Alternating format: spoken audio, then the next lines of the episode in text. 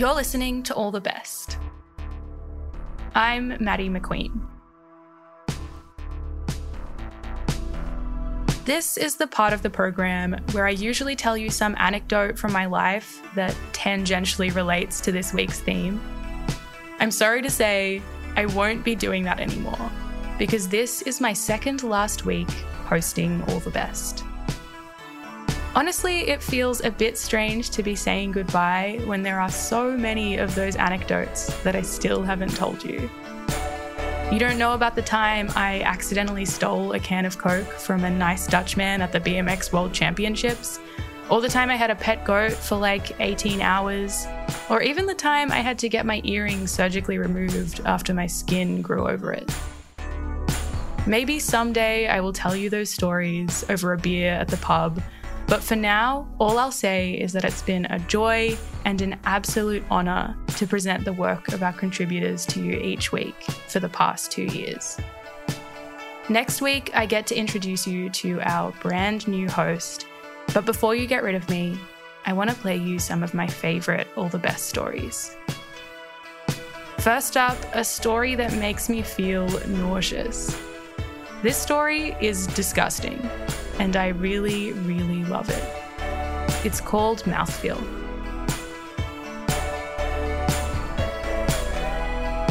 When I first used my housemate's toothbrush, it was an accident. See, I'd been struggling to wake all year, thanks to a combination of buzzing mosquitoes and a few relentless thoughts that lingered more than the February heat. None can be blown away by a $20 Kmart fan, so I'm usually still half asleep when getting ready for work, as I was a few months ago, staring at myself in the mirror, toothpaste coagulating around my mouth, dripping down the brush handle and into the sink. It was the latest of my many messes. Upstairs, half drinking mugs of tea colonized every surface in my bedroom, from bedside table to bookshelf. Not the floor though, that belonged to my clothes, shared by the many months of New Yorkers still in their plastic wrap. I would clean it all when I needed to, not necessarily when my clothes ran out or ants feasted on festering crumbs. The toothpaste scud slid down my hand and onto my arm. I considered if this small morning ritual of brushing my teeth could be the first step towards greater cleanliness. Physical, yes, but also ontological. I was concentrating on how I could feel myself change, tooth by tooth. It was only when I went to rinse that I realized the brush, which resembled mine to the touch, was not hot pink, but purple. Galore! Once I realized what I had done, my mind raced to examine the implications ethical, socio political, dental. Maybe nothing, right? Housemates share things. A house, for starters, but also snacks, Netflix accounts, electricity bills. We even already shared toothpaste, something I, as the only person to buy toothpaste, had accepted long ago. Is it really crossing a line to share a toothbrush? But I couldn't pretend. I knew a line had been crossed. It was different. Our bodies had now been probed by the same stick. But whose body? I had no idea and it was of utmost importance to find out. Could it be A or H? If needed, I could tell those two about the mishap at any moment, in text, in passing, during an ad break. I wouldn't need to sit them down or apologize. We would laugh it off, seeing it as a one time mistake. But G, G enjoyed space, privacy, cleanliness, but did he enjoy the colour purple? To be safe, I decided to never mention it. To leave no trace, I rinsed the brush with care, dried it with a hand towel, trying to remember which way the head faced when I picked it up from its holder next to the sink. All day, I found myself preparing for a potential confrontation. Would G instantly suspect me? Would he make a scene or plot a quiet vendetta? How would he know? Taste, smell. Perhaps I'd brushed the bristles too hard, their new shape speaking of someone else's mouth. I found myself treading lightly that night, staying in my room and resisting the need for water or food. When I heard G turn off his light, I headed to the bathroom. Grabbing my own toothbrush and squeezing the tube, I stared at my well worn bristles, flattened out from the center by applying too much pressure, like twisted roots of a pot plant searching, without aim, for fertile ground. I had no idea how long I'd had it two years, three, and just like that, I could no longer ignore what it was telling me. Like eating toast for dinner or not washing my sheets, it was a sign that I, no matter how much I pretended, did not really care about myself. But the purple toothbrush was pristine. Its owner must brush lightly, not motivated by a need to scrub away the day. It must be G's, who treated his body to morning stretches and home cooked meals every night. I washed the toothpaste off the pink brush and put some on purple. I let the bristles caress my teeth slowly, imagining G counting four seconds for each tooth, like he'd been taught as a child. Gradually, I felt the plaque break up like it does in the commercials, dissolving away to nothing. That night, I slept sound. I woke before my alarm for the first time in years. With time to spare, I did a load of washing, and before leaving for work, I took a chance with the purple brush again. I even used the tongue scraper, those little weird bumps on the back of brushes, and felt even better. I kept pushing further and further back until I gagged and spat up a glob of phlegm. It glowed green like cartoon toxic waste, leached from my body. That day, I spoke without the scratch in the back of my throat during meetings at work. My voice was soft and reasoned, like G's. I used his brush over the next week, morning and night.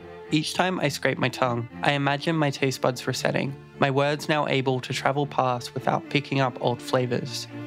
But with each brush, the bristles tasted more of myself, sickly metallic and familiar. It was clear I needed to let the purple brush recharge, to let G's spit settle. On the seventh day, I decided to try the green toothbrush. I sucked the bristles to see if I could detect a certain je ne sais quoi, and then applied the toothpaste. That day, I picked up the litter in my room and cancelled my New Yorker subscription. I even went for a jog.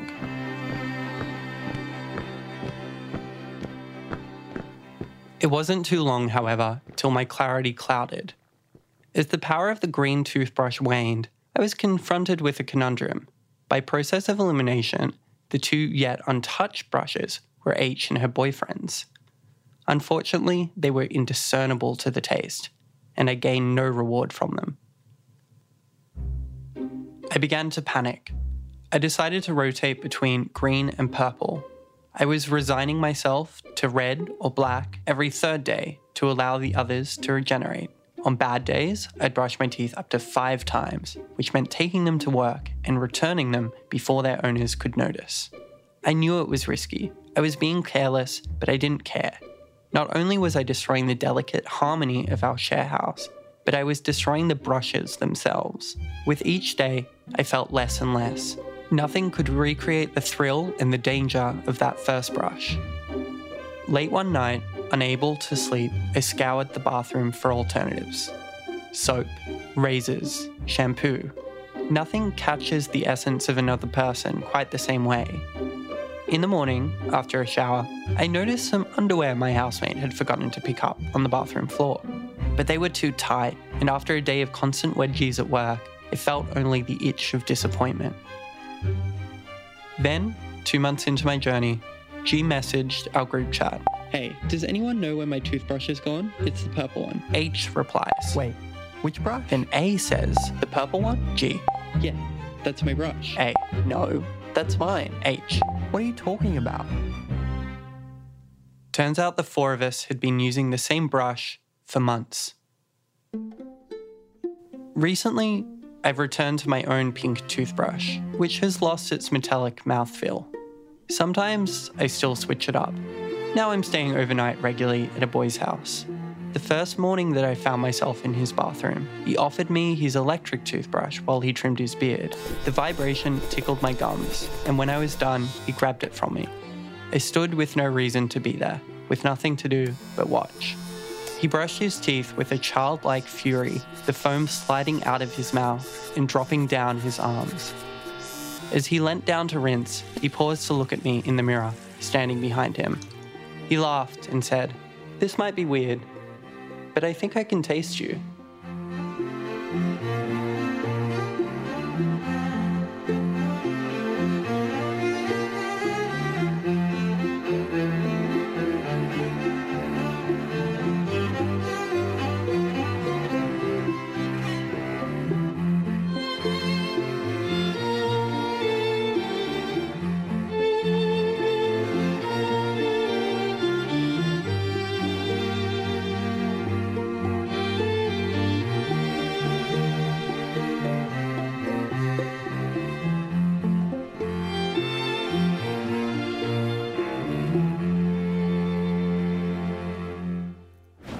That story was by Jared Richards.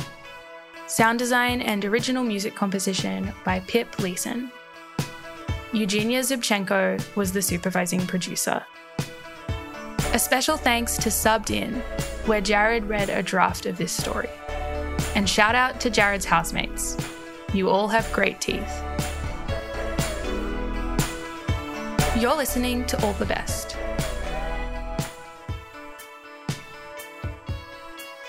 I'm Maddie McQueen. At All the Best, you can learn how to make audio documentaries, essays, and fiction. If you have a story to tell, get in touch. Visit allthebestradio.com and send us your pitch. We'll pair you with one of our supervising producers to help make your story. When we tell people who haven't heard our show that we regularly play stories adapted from comic strips, they don't always understand. How do they work without the visual? I don't really know. They just do. Here's one of them from comic artist Papa Grumbus, who notices something disturbing about their brother. A content warning this story contains some swear words.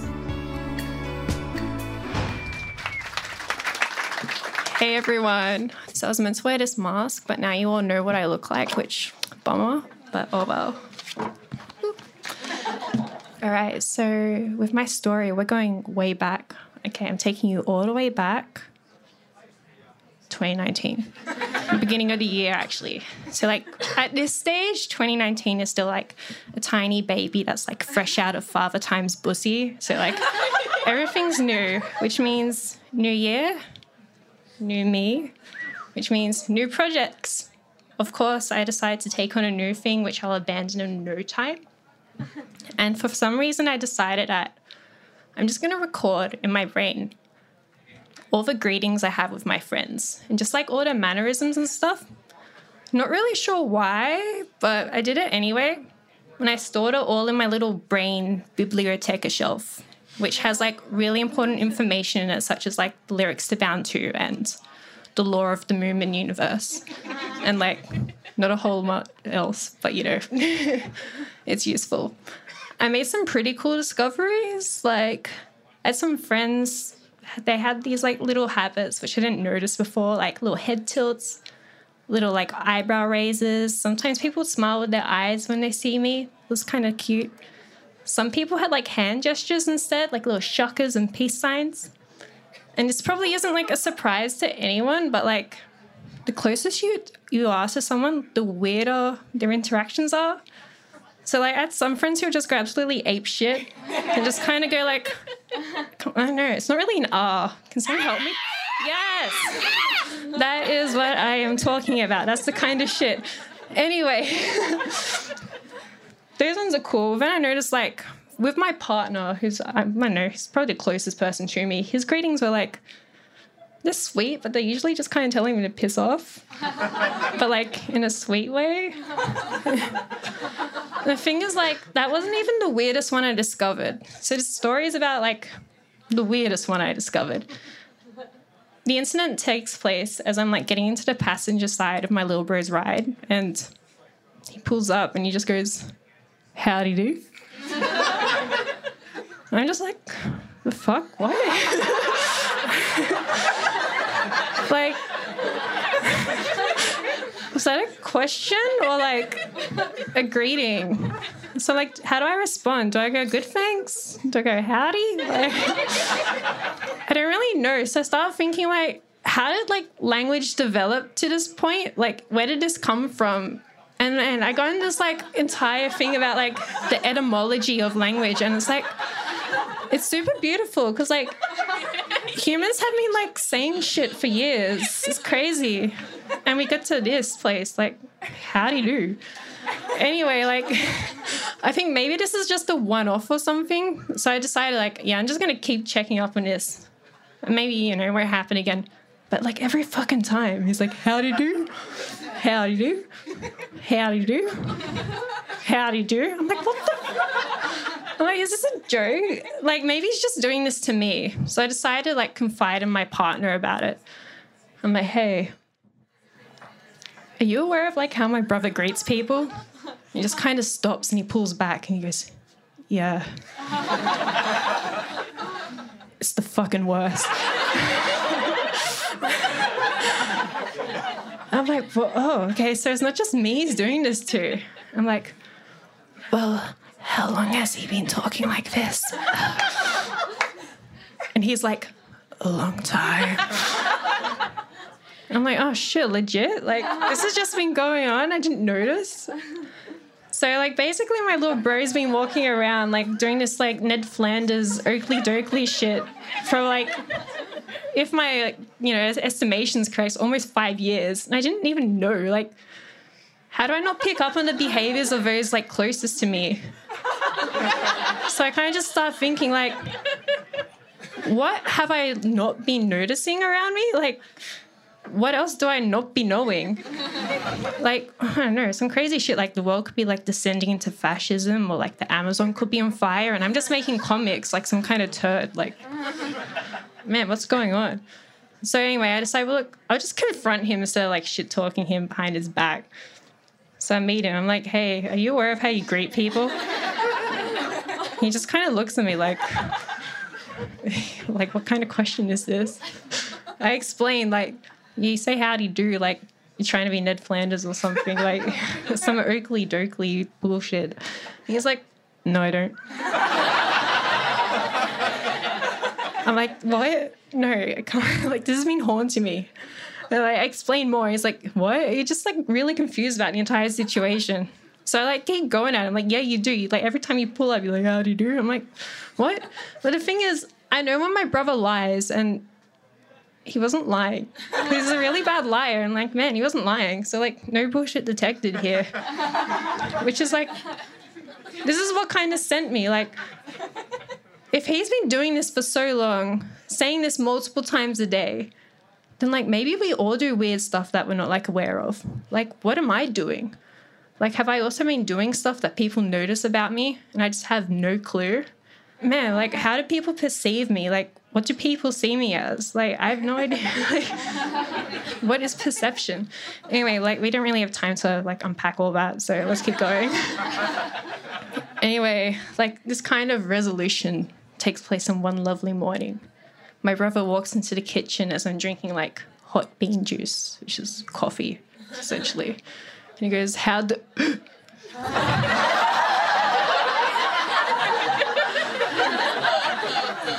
and his expression is like a mix of kind of like disappointment but surprise. I can't really explain it, so I just kind of fucked it up a bit more. I didn't really know how to respond, so I didn't. I just kind of looked at him and just watched it sink in. It's like, whoa. I just love watching people have realizations. So good. Anyway, moral of the story. Now he walks into rooms and says, How do you do dizzle? yeah, he's like, Since you made me aware it's my thing now. I don't know, that wasn't really moral. The actual moral of the story is I overthink everything. but that's also not really immoral, but like, who cares? You didn't come here to learn morals, right? all right. Thank you all for listening, and thanks, bro. That story was told by Papa Grumpus. It was recorded by Zasha Rosen at Read to Me, a live storytelling event in Sydney. You can find out more at readtome.net All right. For old time's sake, one more embarrassing anecdote. When I was 19, I worked in a bakery. I worked early shifts, I usually finished at about 9 a.m., and it wasn't uncommon for me to grab some breakfast for the road when I finished, setting off on my walk home with a pastry in hand. There was one particular morning, though, when I finished my shift and decided today is a great day for a chalky milk. At first, it seemed like a brilliant idea. I started daydreaming about adding the chalky milk as a regular cast member in my morning routine. Not a main role, but like a recurring character. Until about 10 minutes into the walk, the cramps struck. What goes in must come out, and the chalky milk was ready to exit. I adjusted my route. There was a public bathroom in the dog park nearby, but when I got to the dog park bathroom, it was closed. They didn't unlock it this early. I'd wasted precious time. I picked up the pace, but like not too much. Any overzealous change in velocity could have detrimental consequences. I focused like I never had before with only one goal in mind make it home and make it home fast. And I made it. I made it to my street. There it was, my house with my very own bathroom waiting for me. It was such a relief. And in that moment of relief, I relaxed. I let my guard down and I shat my pants. In the street outside my house at 9:45 a.m. on a weekday. Our final story today is about shitting yourself and proudly letting the whole world know about it. Heads up, this story contains some swear words. The people who know me know that I'm an open book. I am super fucking vulnerable all of the time and want to talk about everything. But I used to be a closed book. Until one night, I couldn't keep that book shut anymore. It was pried open through the power of diarrhea. I was at a house party for a friend's birthday. I was in a new relationship at the time with a lovely, sweet man called Aiden. I was quite tipsy and enjoying myself, having a conversation with him and a close friend of mine. We were all chatting and laughing. Then at one point, something clicked in my brain, and I started to think that the two of them were really hitting it off without me. I was like, oh my god, duh, they're in love. Of course, he wants this beautiful, shiny haired fox and not you, right? It was like game over for me. My crushed little heart was like parachuting out of my body. Now, I know you're probably thinking, yikes, chill, are you all good, dude? And no, dude, clearly I was not all good. Something you should know about me is that I'm hypersensitive to rejection. Like, I'm always looking out for it, ready at any second for someone to hurt me. And so when I do feel rejected, my brain sort of shuts off and goes into a fight or flight mode, and I just react. So I reacted by drinking a lot. I think the formal scientific term is binge drinking. When I kept dodging various interactions with Aiden throughout the night, he eventually pulled me aside to ask me what was going on and find out what was upsetting me. But instead of trying to explain the complex cocktail of hurt and shame I was feeling, I chose to push it all down. Classic. You know how they say humans are like 98% water? I'm like that, but 98% emotions. My whole being is propelled by my feelings. Rational thoughts barely get a word in. So, in the heat of the moment, my flight response won, and I called an Uber. As Aiden was begging me to just communicate with him, I flew into the car and slammed the door, staring at him with tears in my eyes as the car pulled away. It was super dramatic. So, as I was sitting in this Uber, I started to feel really queasy. I had to ask him to pull over. I swear to you, I fell out of that car so fast and fell into the gutter and just vomited my soul out. It came in waves. I'd catch my breath and then it would come back again. The Uber waited there for ages. I had no idea what he was doing, but I wanted more than anything to tell him to leave so he didn't have to waste his time and so I could vomit in peace. Eventually, the Uber driver gets out and walks over to me, and with all the energy I could muster, I'm like, leave! And so he threw my bag out of the car and drove off. Then my good friend calls me from a festival, high and looking for a chat, but is met with my psycho screaming and crying as I try to explain what's just happened to me. He tells me, Don't worry, I'll call your mom, and hangs up. So as I lay strewn across the grass behind the gutter, which I realize I haven't mentioned before where I am, so for the integrity of the story and for anybody who's familiar, it's at the bottom of Norton Street um, in Leichhardt, opposite a beautiful Italian restaurant called Grappa, which I've been to before and really do recommend. I hear a car pull up next to me. It's Mum. Oh my god, what have you done? I was so relieved I started crying and I kept asking her if she still loved me. In her disappointment and frustration, she urged me to get into the car so she could take me home. But I was too sick to move, so she just has to watch as my poor, limp body convulsed each time I coughed up this awful, deep bile into the grass. After a little while, just as I was slowly getting prepared to make the move to the car, I felt a sudden pang in my stomach. Something was coming, and it was coming fast. Mom. It dawned on her what was about to happen. Don't you fucking dare! But it was too late. The train had already left the station. I shuffled my way down into the gutter, pulled my panties aside, and began to shit. I shot liquid diarrhea out of my ass into a gutter on Norton Street at 2 a.m. in front of the proud woman who birthed me and raised me to do better.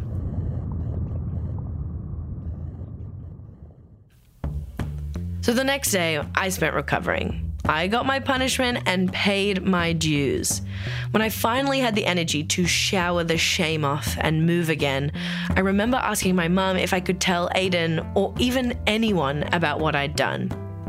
Mum was adamant that I could never tell a soul about what had happened, especially not Aiden. But the more I thought I was supposed to hide it, the more I wanted to challenge that notion. What's the worst that could happen? How can I just live my life pretending that never happened? How could I possibly look someone in the eyes as they ask me, hey dude, like how things with you? And be like, oh yeah, man, like things are good, not much to report here, when actually it should be less than 24 hours ago I shat in the street. That is what is up with me. I realized that I didn't want to go my whole life keeping a secret like that. I didn't want to be ashamed. So I decided to tell Aiden. And guess what? he proposed. No, of course he didn't propose. We did break up, but it wasn't because I shit myself. And that's a beautiful thing.